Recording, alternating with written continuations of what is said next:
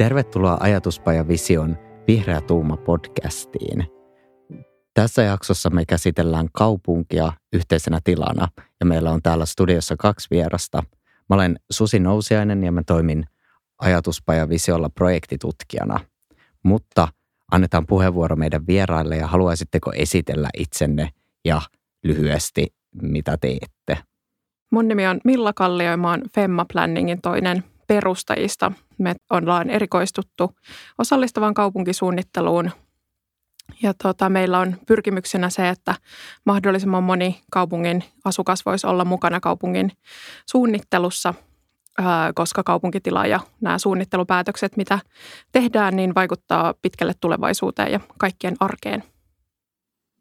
Hei, mä oon Oskar Renberg ja mä oon kaupunkimaantieteen väitöskirjatutkija Helsingin yliopistosta. Mun tutkimus käsittelee kaupunkisegregaatiota ja, ja koulujen tota, roolia segregaatiossa ja, ja kaupunkinaapurustoissa. Joo, hei, kiitos kun ootte täällä. Mä melkein aloittaisin kysymällä sulta, Milla Kallio – että mitä tarkoittaa, kun teidän Femma Planning-yrityksen verkkosivuilla luvataan tuoda kaupunkisuunnittelun ääniä, jotka jäävät perinteisten vuorovaikutusmenetelmien ulkopuolelle. Mä mietin, että ketä, ketä nämä äänet oikein ovat ja tietysti, että miten käytännössä te tuotte heitä kuuluvaksi kaupunkisuunnittelussa. Joo, usein tosiaan kaupunkisuunnitteluun pyritään osallistamaan erilaisia kaupunkilaisia ja se on ihan laissakin määrätty, että vaikka kun tehdään uusia asemakaavoja jollekin alueelle tai, tai mietitään vaikka tiivistämisrakennusta, rakentamista jonnekin alueelle, niin pitää osallistaa niitä ihmisiä, jotka on siihen niin kuin liitoksissa. Mutta sitten usein kuitenkin näissä kaupunkisuunnittelun osallistavissa prosesseissa nähdään, että niihin osallistaviin tapahtumiin tai vaikka nettikyselyihin tai tällaisiin, niin osallistuu useimmin sellaiset jo valmiiksi aika hyvässä asemassa olevat aktiiviset asukkaat. Ähm, ja se osallisuus nimenomaan tällä hetkellä niin kuin käytännössä edellyttää niiltä asukkailta sitä, että seuraa melko aktiivisesti kaupunkisuunnittelua ja on tietyn tasoinen niin kuin esimerkiksi koulutustausta ja muita resursseja, kuten aikaa ja ää, tietotaitoa, rahaakin ehkä käytettävissä siihen, että pystyy osallistumaan ja on aikaa perehtyä niihin kaupunkisuunnittelun ajankohtaisiin asioihin. Eli se on niin kuin asukkaille aika kiemuraista vielä tällä hetkellä. Niin me ehkä pyritään tässä Femman työssä löytämään sellaisia keinoja, että miten voitaisiin tuoda niitä asukkaiden erilaisia kokemuksia kaupunkitilasta esille niin, että myös nämä vähemmän resursseja omaavat ihmiset voisivat saada äänensä kuuluville tai että heidän kokemusta kaupunkitilasta tai kaupunkisuunnittelusta ymmärrettäisiin paremmin siinä kaupunkisuunnitteluprosessissa. Ja mm, ehkä niin kuin me nähdään, että yksi tämmöinen keino siihen on se, että kaupunkisuunnittelijat olisi enemmän läsnä siellä suunniteltavalla alueella ja käyttäisi itsekin niitä arjen paikkoja tai olisi ainakin vähintään havainnoimassa siellä, että miten, miten paikalliset ihmiset käyttää niitä paikkoja. Ja ylipäätään, että niin kuin asiantuntijat menee lähelle asukkaita ja ää, keskustelee ja pyrkii ää, luomaan sellaista niin kuin dialogia ää, ennemmin kuin se, että ää, asiantuntijana kerrotaan, miten kaupungin kuuluu olla ja sitten asukkaille jää tavallaan se valittamisen mahdollisuus, mutta ei juurikaan sellaista todellista ää, vaikuttamisen mahdollisuutta. Miten te niin kuin, niin kuin käytännössä teette, tota, menettekö te istumaan johonkin puiston penkille ja sitten huutelette ohikulkijoille, että hei, minkälaisen puiston sä haluaisit tänne? Joo, no se tietysti riippuu tosi paljon ää, projekteista. Eli mehän ollaan ensinnäkin kaksi vuotta vanha yritys Femmana, että ei ole vielä niin kuin ihan sairaan paljon tota referenssikeissejä meille, mutta ihan näin niin kuin hyvä, hyvä alku kuitenkin on ollut ja me tehdään siis sekä kaupallisia projekteja, jolloin meillä saattaa olla vaikka toimeksiantana esimerkiksi Helsingin kaupunki tai joku rakennusfirma tai erinäinen taho – tai sitten tehdään myöskin apurahaprojekteja, jolloin me ollaan ehkä sitten saatu enemmän niin kuin vapaammin päättää, että minkälaisia juttuja me halutaan esimerkiksi tutkia ja mitä me halutaan kysyä asukkailta tai, tai muuta. niin se tietysti määrittää aika paljon sitä, että onko joku, joka antaa meille sen toimeksiannon ja maksaa meidän työskentelystä, jolloin niin kuin he saa enemmän määritellä tietysti sitä, että missä, missä määrin mitäkin voidaan tehdä ja on niin kuin resursseja siihen. Mutta että meidän työskentelyssä me koitetaan, koitetaan nimenomaan kuitenkin aina keskittyä siihen, että mietitään sitä, että ketkä on niin kuin tässä projektissa esimerkiksi niin kuin valta-asemassa ja ketkä on huonommassa asemassa, ketä tässä ei luultavasti niin kuin lähtökohtaisesti kuulla ja voitaisiko me edesauttaa sitä, että heitä kuultaisiin. Ja jos siitä konkreettisesta tekemisestä, niin kyllä me mennään ihan jonnekin paikan päälle ja havainnoidaan vaikka, että miten ostarilla elämä sujuu ja minkälaista meininkiä siellä on ja jutellaan ihmisille, että mitä he on mieltä siitä paikasta ehkä nykytilassa tai mitä tulevaisuudessa ja minkälaiset asiat on sellaisia, mitä pitäisi säilyttää ja minkälaista siihen, siihen paikkaan sit liittyy niin kuin konflikteja tai muuta mahdollista. Hei kiitos, kun selvensit. Toi, toi kuulostaa tosi kiinnostavalta ja myös, myös hyvin tärkeältä työltä. Mm, sitten mä melkein heittäisin sulle, Oskar, kysymyksen. Sä oot kertonut aiemmasta gradutyöstäsi ja nyt tietysti väitöskirjatyöstäsi Helsingin kaupungin kvarttilehdessä. Siinä oli juttu otsikolla Kaikkien kaupunki, mutta kaukana. Ja se liittyi nimenomaan tähän asukkaiden sosiaalisen taustaan ja eriytyvään kaupunkitilan käyttöön Helsingissä. Niin haluaisitko se kertoa lisää siitä – Minkälaisia asioita te toitte tässä artikkelissa esiin? No joo, no siis mun työ, työhön liittyy vahvasti segregaatioon, eli, eli niin kuin kaupung, kaupungin eriytymiseen, ja, ja sehän myös vaikuttaa oleellisesti siihen, että minkälainen kaupunki on yhteisenä tilana, että ää, keitä ää, ihmisiä me nähdään ympärillämme, ja jos niin kuin lähdetään siitä kaupungin eritymisestä, niin yleensä siitä puhutaan vain tämmöisenä asumisen segregaationa, et, eli että eli eri ryhmät ää, asuu eri puolilla, niin kuin eri osissa kaupunkia, mutta varsinkin nyt viime vuosina niin on, on alettu painottamaan enemmän sitä, että, että niin kuin eri elämän kontekstit tavallaan eriytyy, että, että sen sijaan, että, niin kuin sen lisäksi, että asutaan eri, ihmiset asuu eri alueilla, niin ne myös käy töissä, kouluissa ää, ja vapaa-ajallaan liikkuu ää, enemmän ää, samankaltaisten ihmisten kanssa, mikä tietenkin on yhteydessä siihen, että asutaan eriytyneesti. Jo, eli mun gradussa ää, niin mä tutkin just tota helsinkiläisten kaupunkitilan käyttöä ää, ja, ja niin kuin liikkumisen ää, näkökulmasta, että mi, mi, millä alueilla, missä päin Helsinkiä ihmiset liikkuu arjessaan. Ja tämän taustalla on niin kuin havaintoja siitä, että osa niin kuin huono-osaisempien alueiden nuorista ei välttämättä koskaan ole käynyt esimerkiksi Helsingin keskustassa ja muutenkin elää hyvin paikallisesti. Minkälaisena sitten sun tutkimuksessa Helsingin keskusta näyttäytyy? Kun, kun me katsottiin, millä eri alueilla Helsingissä helsinkiläiset liikkuu, niin Helsingin keskusta erottautui siinä tarkastelussa muista alueista. Tämä oli niin kuin tavallaan suurpiiritasolla, eli katsottiin aika niin kuin karkea jaot, aluejaottelu, mutta siinä, että kuinka usein käy Helsingin keskustassa, oli koulutustaustan mukaan melko suuria, suuria eroja, että korkeakoulutetut suuri osa käy, käy viikoittain, kun taas sitten vaikka ammattikoulu, koulutustaustaiset, niin paljon harvemmin. Mun mielestä on mielenkiintoinen kysymys, että minkä takia, minkä takia esimerkiksi teidän tutkimuksessa ää, sitten päätettiin kiinnittää huomiota nimenomaan siihen, että, ää, että se olisi merkittävä asia, että ihmiset ää, muista lähiöistä esimerkiksi ei käy sitten Helsingin keskustassa.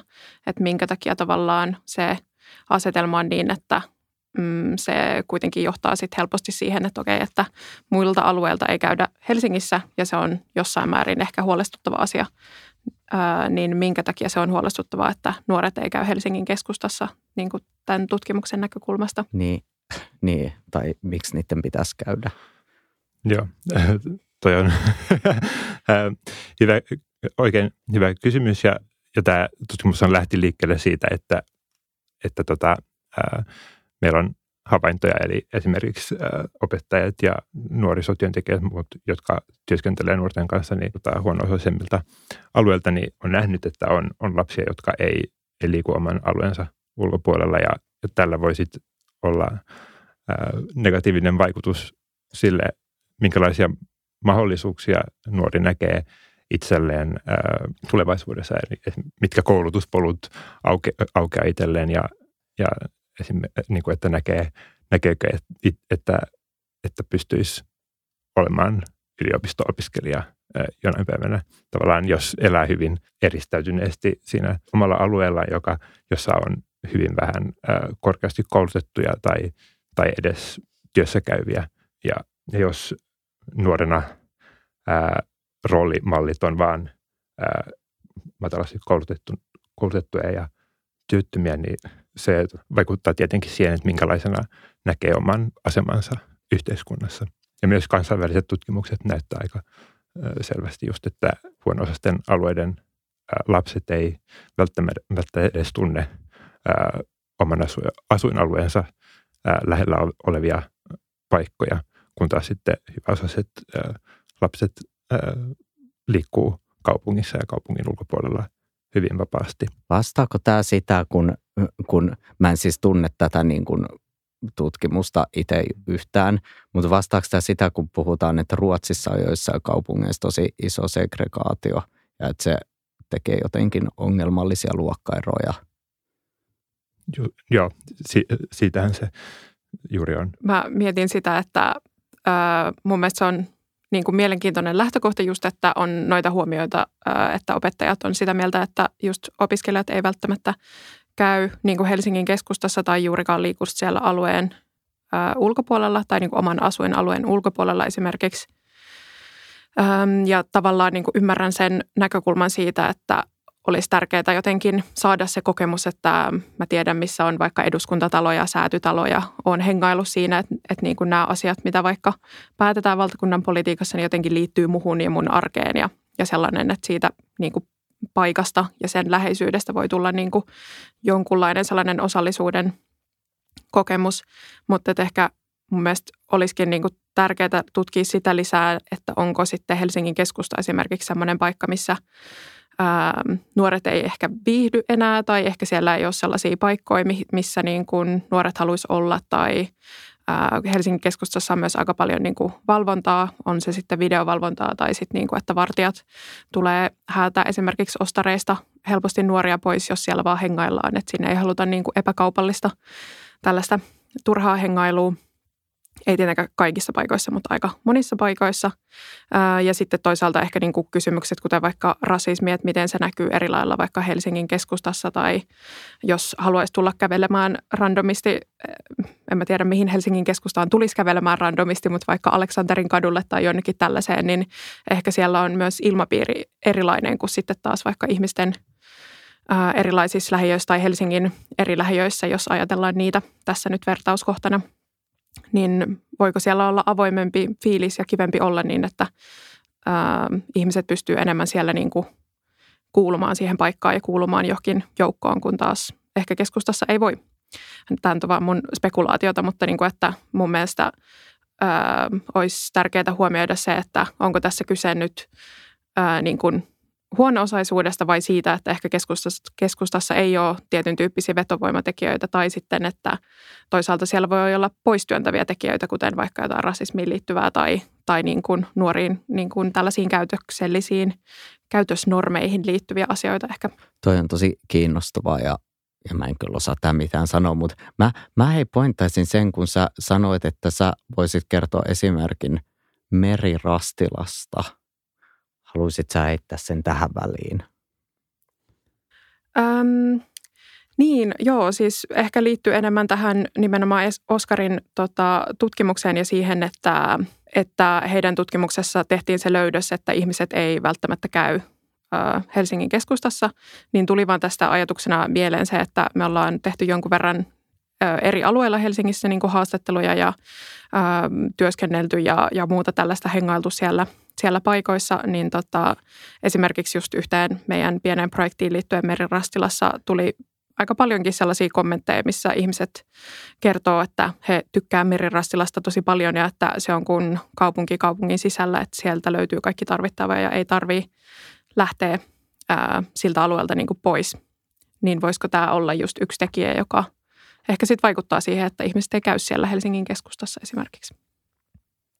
Ihan varmasti ja, ja, ja tota, tavallaan jos, jos siitä omalta alueelta löytyy kaikki se, mitä omassa arjessaan tarvii, niin eihän siinä ole mitään tarvetta lähteä merta edemmäs kalaan tai mikäli kaupunki on. Mutta mut ongelmaan siitä tulee sitten, mikäli kaupunki on ä, sosiaalisesti ä, eriytynyt, niin silloin se, että, sä, että elää tosi paikallisesti, niin, niin se tarkoittaa, ä, kuten aiemmin puhuttiin, että ei, ei siinä arjessa tapaa muunlaisia ihmisiä, eikä, ole, eikä tule semmoista ymmärrystä ehkä siitä, että, että minkä, minkälaisia muut ihmiset on ja niin edespäin.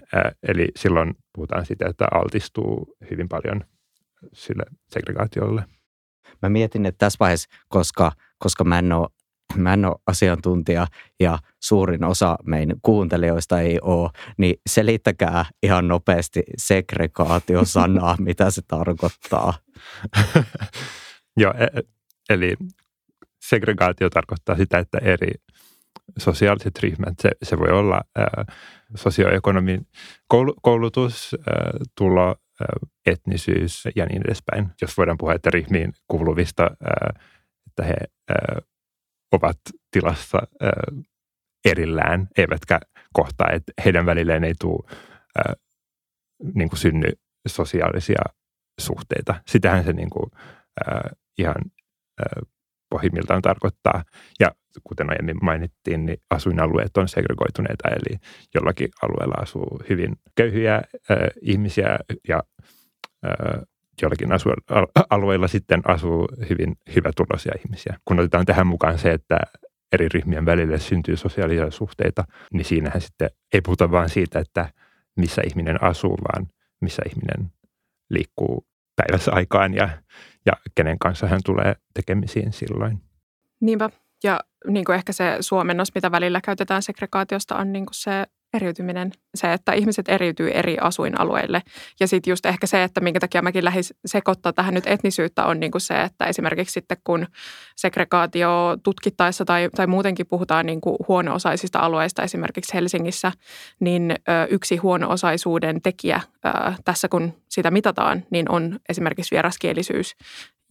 Suomessahan ei mitään etnisyyttä niin kuin tilastoida tai sille, että ei, sitä ei voida suoraan edes niin kuin mitata, että missä olisi niin kuin jotenkin enemmän vaikka jotain tiettyä etnisyyttä, mutta vieraskielisyyttä kyllä mitataan, niin silloinhan ää, vieraskielisyys tavallaan tässä ää, tilastollisessa NS-huono-osaisuudessa, niin se johtaa siihen, että jos ää, joku on äidinkieleltään toisenkielinen kuin suomen tai ruotsinkielinen, niin silloin hän on niin kuin tikkaa ainakin yhden niistä huono-osaisuuden bokseista.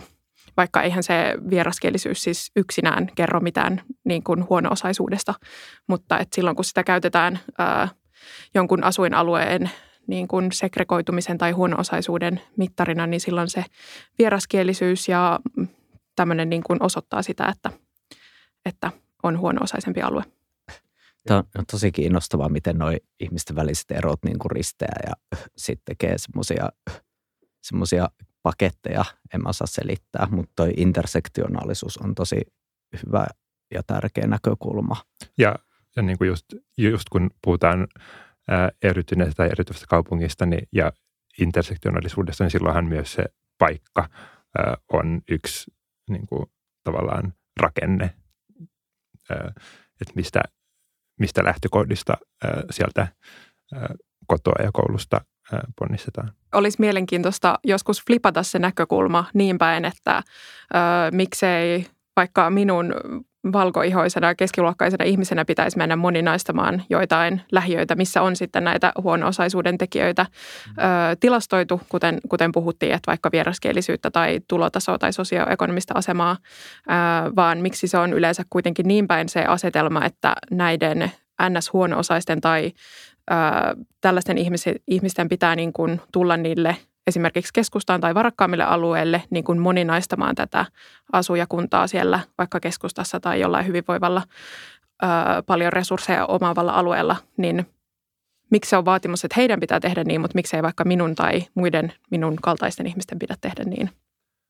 Ää, niin nyt me puhutaan silleen, että, että, että joidenkin pitäisi tehdä jotain ja mennä, mennä jonnekin, mutta siis eihän se todelli, niin kuin el, eletyssä elämässä on niin, että, että voidaan niin kuin pakottaa ää, köyhiä ää, viettämään aikaa keskustassa, eikä, eikä se ole mielekästä, niin, ää, vaan koko tämä ongelmahan johtuu, niin kuin, perimiltään hän kaupunki eriytyy, ää, koska on yhteiskunnassa taloudellista eriarvoisuutta mikä sitten johtaa siihen, että on, ää, ihmisen on vaikeampi nostaa omaa sosiaalista asemaansa ää, ää, ja sitä kautta ää, asun, asuntomarkkinoilla on vähemmän vaihtoehtoja, jos sulla on vähemmän rahaa, ää, jolloin, jolloin sitten tämä, tässä tulee semmoinen ympyrä, joka vaan syöttää itseään.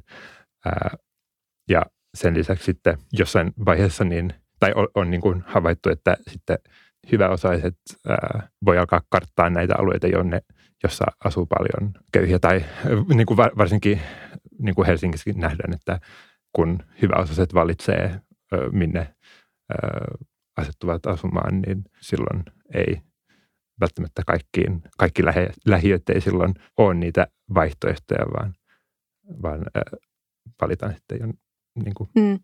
Niinpä, mutta tätäkin on niin kuin kyllä kyseenalaistettu tutkimuksessa, että onko se nimenomaan tällainen ympyrä tai siis kierre, joka vaan jatkaa kiertämistään, että onko siinä kyse siitä, että nyt ihmiset tekee markkinoilla niin kuin asunnon ostoksien su- ostamisen suhteen päätöksiä vai onko siinä kyse siitä, että mihin ää, me ollaan niin kuin kaupunkina esimerkiksi päätetty panostaa, että sitten jos tietyt alueet jätetään – vähän niin kuin rappiolle tai niistä ei niinkään huolehdita. Ehkä ne näyttää epäsiisteiltä tai ehkä siellä ei pidetä huolta niin kuin asuntokannasta tai ei ole tarpeeksi palveluita tai mitä tahansa, mm, mikä ei sinänsä liity niihin asukkaisiin, että eihän ne sitä päätä, tehdäänkö siellä katutöitä vai ei.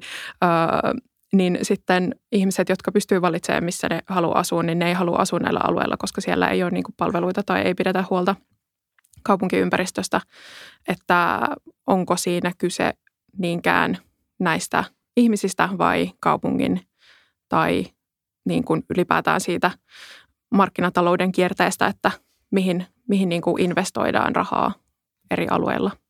Mutta onhan meillä, onhan meillä ihan sit syrjintää myös olemassa, että jos ajatellaan vaikka yksityisiä vuokranantajia, niin meillä on aika paljon sellaisia tapauksia, että en vuokraa asuntoa jonkun etnisen ryhmän edustajalle vaikka – koska, koska voin tehdä sen valinnan. Että sitten mä mietin, mietin että tuommoista varmaan tapahtuu jossain semmoisilla niin, niin sanotuilla hienoilla alueilla enemmän. Tai en itse asiassa tiedä. Se varmaan riippuu tosi monesta asiasta, mutta halusin vaan pointtaa, että kyllähän tämä niin kuin kanssa on juttu, mitä ihmiset tekee. Niin, niin, se on varmaan paljon kiinni mielikuvista, siitä, että minkälainen kuva ihmisellä on, on joissakin alueista ja tavallaan ihmiset, jotka ei itse käy Itä-Helsingissä, niin heillä on aika, tai joillakin on, on aika huono kuva siitä, että minkäla- minkälaista siellä on ja tämähän myös sitten on yksi syy, minkä takia he sitten ei sinne esimerkiksi asetu asumaan. Niin, joo, nimenomaan. Ja sehän on monissa, monissa tutkimuksissa ja myöskin niin kuin meidän työssä tullut esille, että tavallaan se kuva, mikä vaikka mediassa esitetään tietyistä alueista Helsingissäkin tai lähiöistä, niin ei vastaa sitä siellä asuvien ihmisten kokemusta, että monesti heillä on niin kuin tosi positiivinen näkökulma siihen, että täällähän on tosi mukava asua ja ää, palvelut on lähellä ja ää, kaikki on niin kuin kohtuullisen hyvin, mutta sitten ehkä ulkopuolisille se mielikuva just muokkautuu paljolti sen median ja sellaisten niin kuin stereotypioiden kohdalta. Ja sitten toki myös niin kuin kaupungissakin tai Helsingissäkin asiat on muuttunut niin kuin paljon, että jos on joskus käynyt jollain alueella vaikka kymmenen vuotta sitten, niin se ei välttämättä niin kuin vastaa enää sitä, sitä sen alueen niin kuin todellisuutta. Sitten mä voisin ehkä heittää teille kysymyksen, että onko teillä ajatuksia siitä, kenelle kaupunkitila yleensä suunnitellaan tai minkälaiset asiat näyttäytyy etuna kaupungin käyttämisessä. Mä mietin, että kyllähän niin kuin meillä on varmasti kohderyhmiä, että kenelle tämä kaupunki tehdään. Onko siitä jotain tutkimusta? No ehkä se lähtökohtaisesti tehdään niin kuin valtaa pitävien lähtökohdista, että, että ketkä on kaupunkisuunnittelijoita ja päättäjiä ja, ja keillä on rahaa, niin heidän lähtökohdistaan se varmasti menee ja on hyvä kysymys, että tavallaan kenellä on oikeus kaupunkiin. Tuli mieleen kaksi eri tämmöistä äh, arkkitehtien pamflettia, toinen 50 vuoden takaa toi Wilhelm Helander ja Mikael Sundman silloin kysyi kenen Helsinki pamfletissa, että ää, tai siinä he kyseenalaistivat ää, sen ajan kaupunkisuunnittelua, jossa ihminen tavallaan oltiin kokonaan syrjäyttämässä kaupunkitilasta, kun, kun piti saada enemmän ja enemmän tilaa autoille. Ja ehkä osittain sen takia niin meillä ei ole sitä moottoritie-helvettiä, mitä silloin suunniteltiin Helsingin keskustankin ö, ylle. Mutta mun mielestä vieläkin huomaa, että vaikka tuosta on mennyt jo 50 vuotta, niin autoliikenteen hegemonia on mun mielestä vieläkin aika näkyvä, että vasta tässä niin kuin näinä vuosina niin on oikeasti täällä yritetty aloittaa panostamaan esimerkiksi myös pyöräilyn. Viime vuonna, kenen kaupunki mun mielestä nimi oli se ryhmä arkkitehti, jotka kyseenalaisti nyky- nykyisen kaupunkisuunnittelun tavan täällä Helsingissä, että jossa niin kuin kiinteistösijoittajilla on aika paljon valtaa sille, että miten esimerkiksi keskeisiä paikkoja Helsingissä, kuten Elierin aukio tai Hietalahti, mistä lähtökohdissa niitä suunnitellaan. Niin kuin ajattelen, että nythän Elielin aukiollekin esimerkiksi suunnitellaan hirveän suurta toimistotaloa, niin minkä takia tässä ei kysytä asukkailta, että minkälaisen Elielin aukion te haluatte? Niin, Joo, se on kyllä ihan, ihan totta. Jännä keissi se eli elin aukea homma ja kaiken maailman suhmurointi siinä ympärillä. Ö, mutta ehkä tuohon Susi sun kysymykseen, niin varmaan tota, niin, niin yleensä suunnitellaan sille keskiarvokäyttäjälle sitä kaupunkitilaa, että ajatellaan, että on joku semmoinen keskiarvoihminen, joka käy töissä ja liikkuu tässä nyt X tavalla ja tekee tiettyjä asioita arjessaan. Ja niin kuin se, mihin me haluttaisiin kiinnittää huomiota on se, että on tosi paljon erilaisia ihmisiä, jolloin on myös tosi paljon erilaisia tapoja käyttää sitä tilaa ja tarpeita ja toiveita siihen liittyen ja näitä sitten usein ei, ei oteta huomioon siinä suunnittelussa. Ja niin kuin Oskar, Oskar sanokin, niin toki ne raha ja markkinat sitä ohjaa aika paljon, että ö, sellaisille alueille, missä on kannattavaa rakentaa, niin sitten saadaan investointeja toisaalta taas sitten niille alueille, missä se ei ole niin kuin, äm, sijoittajien tai rakennusfirmojen mielestä tarpeeksi kannattavaa, niin sitten välttämättä ei saada niin paljon aikaiseksi. Ää, niin noista erilaisista tarpeista ja toiveista tuli mulla mieleen, että niin kuin, ää, Oodihan on kansainvälisesti tunnustettu ää, niin kuin onnistuminen siinä, että minkä, millä tavalla ää, keskeistä kaupunkitilaa, joka on ja niin kuin keskeinen tämmöinen ää, kulttuuriinstituutio, niin millä tavalla sitä voidaan ää, ää, avata eri, niin kuin semmoisille ää, aktiviteeteille ja semmoiselle, to, tai semmoiselle toiminnalle, millä, millä sitä ei ole alun perin ajateltu. Ää, ja tämä tuli mun mieleen, koska pari päivää sitten jossain Facebook-keskustelussa ää, näin ää, jonkun, joka joka kyseenalaisi sitä, että minkä takia kirjastoista ja muista kulttuuripaikoista pitää tehdä henga, hengaamisen tiloja, että, että minä haluan olla siellä niin kuin rauhassa ja hiljaisuudessa ja että muut menkevät jonnekin ää, muualle, niin tämä oli ehkä niin kuin semmoinen hyvä esimerkki siitä, että, että lähtökohtaisesti me ajatellaan meidän omista tarpeista ja on tosi vaikea asettua siihen jonkun muun asemaan ja ajatella, että millä tavalla hän sitä kaupunkia haluaa käyttää. Niinpä. Joo, ehdottomasti. Ja toi kirjasto on kyllä yksi lemppari esimerkiksi niin jotenkin Suomessa siitä, että miten joku tuommoinen semi-iso jotenkin instituutio pystyy niin kuin uudistumaan niin kuin siltä ajattelutavalta, että ei, meidän ei välttämättä kannata tai ole hyvä olla tulevaisuudessa pelkästään niin kuin kirjojen säilymistä varten, että voi olla myös muita juttuja, mikä, mikä on niin kuin samassa arvomaailmassa kuin se kirjastokin on ollut, mutta se voi niin kuin uudistua ihan hyvällä tapaa. Joo, mä itse kävin, kävin just perheen kanssa kesällä. Kesällä Helsingissä käytiin Korkeasaaressa niin edelleen, niin se Oodi oli kyllä ihan tosi mukava myös lasten kanssa, kun siellä on semmoinen alue, missä saa olla rauhassa ja saa vähän niin kuin äänen korkeuskin nousta ilman, että joku tulee heti sanomaan. Niin olin tosi iloinen siitä. Mutta hei, öö, me puhuttiin noista asioista, mutta olisiko jotain sellaisia asioita, jotka teidän mielestä johtaa huonoon kaupungin käytettävyyteen tai, tai sitten johtaa siihen segregaatioon eli eriytymiseen? Eli näettekö te tein oman työn kannalta jotain mokkia tai tosi huonoja esimerkkejä, joihin kannattaisi kiinnittää kaupunkisuunnittelussa huomiota?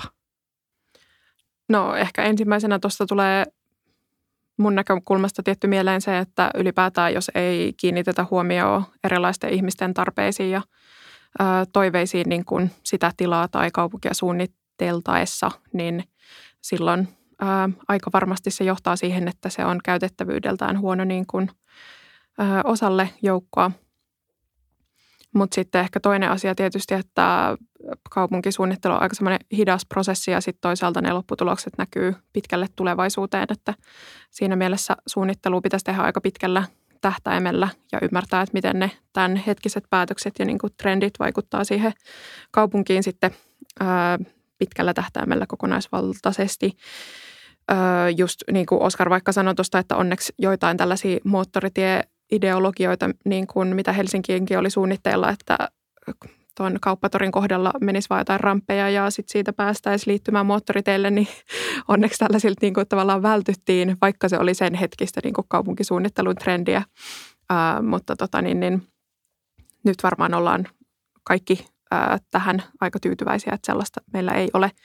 Mutta tota, kyllä mä näkisin niin kuin tulevaisuuteen katsoen jotenkin sitä kaupunkisuunnittelua, että pitäisi just huomioida paremmin sitä, että miten huonommassa asemassa olevat ihmiset pystytään ottaa paremmin huomioon siinä kaupunkisuunnittelussa, että ö, ei tyydyttäisi pelkästään siihen ajatteluun, että nyt joku on joku keskimääräinen käyttäjä tulee olemaan tyytyväinen ja joku nyt äänestää mua vaaleissa, vaan, vaan niin kuin mietittäisiin sitä, että ketkä tässä jää niin kuin pimentoon. Ja ää, sehän on niin kuin ehkä yksi asia, mikä sitten tulevaisuudessa nimenomaan näkyy siinä, että syntyy eriarvoisuutta, että on sitten kyse niin kuin segregaatiosta tai taloudellisesta eriarvoisuudesta, niin, niin mitä enemmän jollain joukolla esimerkiksi menee huonosti, niin sitä, sitä huonompi asia se on niin kuin kaikille meille tulevaisuudessa, niin, niin se on myös niin kuin kaikkien intresseissä pitäisi olla niin kuin auttaa tai pitää kaikki ihmiset mukana tässä meidän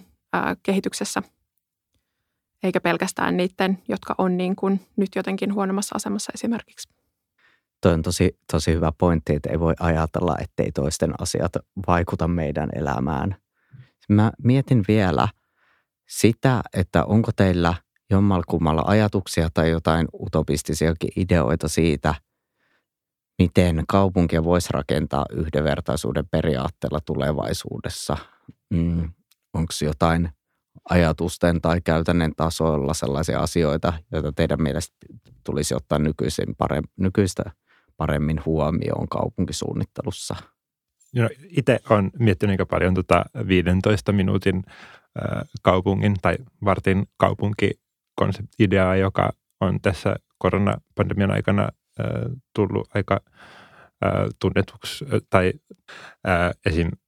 Niin kuin monissa kaupungeissa on kuten Pariisissa, on alettu kehittämään kaupunkia siitä näkökulmasta, että, että jokaisella asukkaalla niin olisi tarvittavat niin kuin palvelut ja muut paikat saavutettavissa 15 minuutin kävely- tai pyöräilymatkan päässä kotoa. Ja tämähän on, niin kuin kuulostaa tos, ainakin tälleen lähtökohtaisesti aika tosi hyvältä idealta, että silloin niin kuin vältyttäisiin, että pitää matkustaa tosi paljon päivittäin. Joo, mä itse asiassa voisin lisätä tuohon 15 minuutin kaupunkiasiaan. Ää, tuli mieleen, kun tota, mun kollega Efe Okpedes asuu tuolla Itä-Helsingissä ja hänellä oli muistaakseni tänäkin kesänä semmoinen kampanja, että tai siis oma henkilökohtainen kesälomakampanja, että hän ei halua mennä, oliko se nyt Herttoniemeen lähemmäs Helsingin keskustaa, vaan haluaa pysyä nimenomaan niin kuin Vuosaaressa ja siellä ö, alueilla. Ö, niin jotenkin ehkä siitä 15 minuutin kaupungista ja sitten toisaalta just tämä teidänkin tutkimus, että jengi ei käy siellä Helsingin keskustassa, niin miten nämä kaikki niin kuin liittyy yhteen silloin, että onko se oikeastaan vaan sit merkki siitä, että ehkä Helsinki on onnistunut siinä vaikka Vuosaaren 15 minuutin kaupungin rakentamisessa, jos ei sieltä tarvitse lähteä pois. Että onko se nimenomaan se, mihin me halutaankin päätyä, vaiko eikö? Joo, jos vielä tuohon meidän tutkimukseen, niin, niin siinä, siinähän me ei toki vaan oltu kiinnostuneita siitä, että mennäänkö, käykö Helsingin, kaup- Helsingin keskustassa, vaan, vaan myös siitä, että onko, miten paljon ää, ihmiset ää, liikkuu, liikkuu oman, sen oman ää, kaupungin osansa ulkopuolella siitä sosiaalisen eristäytymisen tai kuplautumisen näkökulmasta. Niin, että siinä 15 minuutin kaupungissa ehkä enemmän niin kuin tärkeää just se verkostomaisuus, että, että toki ö, osa palveluista voisi olla lähellä, mutta ei varmasti kaikki voi koskaan ollakaan siinä ihan vieressä. Niin tulee vielä joku, joku päiväkoti, vaikka mitä moni varmasti arvostaisi, että on lähellä. Niin, nimenomaan. Niin, että siinä on yhtäältä se, se palveluiden saavutettavuus, joka on tosi tärkeää, ja sitten toisaalta se, että segregaatio, että tuotetaanko me silloin vaan vielä enemmän eriytynyttä kaupunkia, jossa vaan samanlaiset ihmiset asuu omissa lokeroissaan?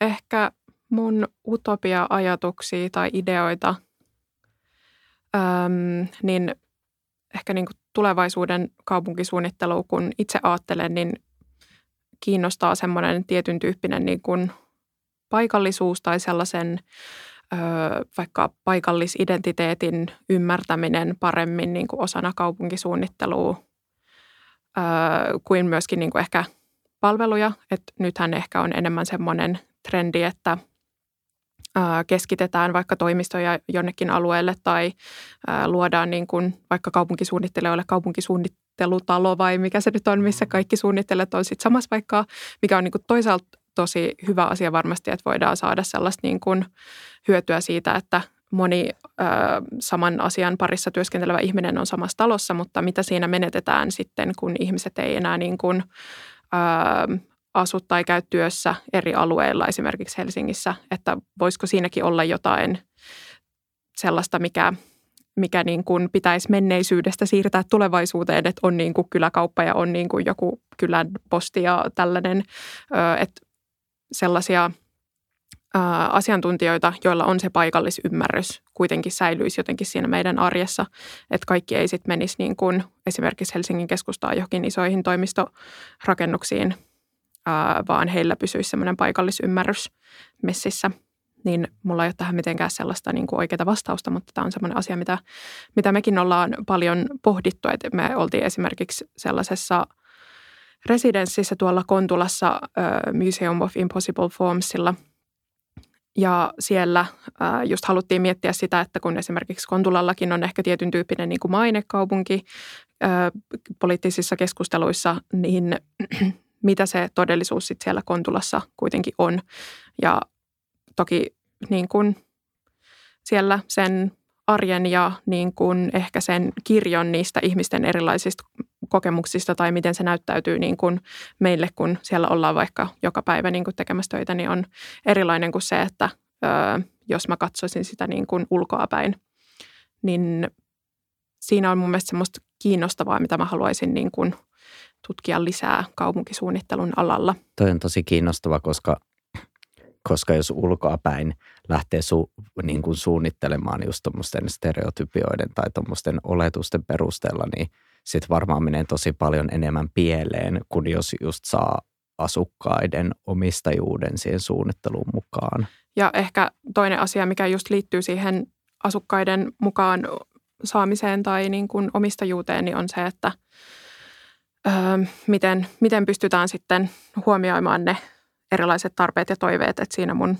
mun utopiassa tietysti tällainen olisi jotenkin huomioitu, että ö, tavallaan sen näkemys taustalla just ehkä on itsellä se, että se yhdenvertaisuus ei tarkoita sitä, että tehdään vaikka kaikille samanlaista kaupunkia tai samalla tavalla tai, tarvit, tai tarjotaan samanlaisia palveluita ää, samalla tavalla, vaan sitä, että nimenomaan huomioidaan ne erilaiset tarpeet ja toiveet ja voidaan vastata siihen ää, ihmisille sopivalla tavalla niin, että kaikki pystyy tavallaan elämään ää, yhdenvertaisesti sitä arkeaan ja elämäänsä kaupungissa.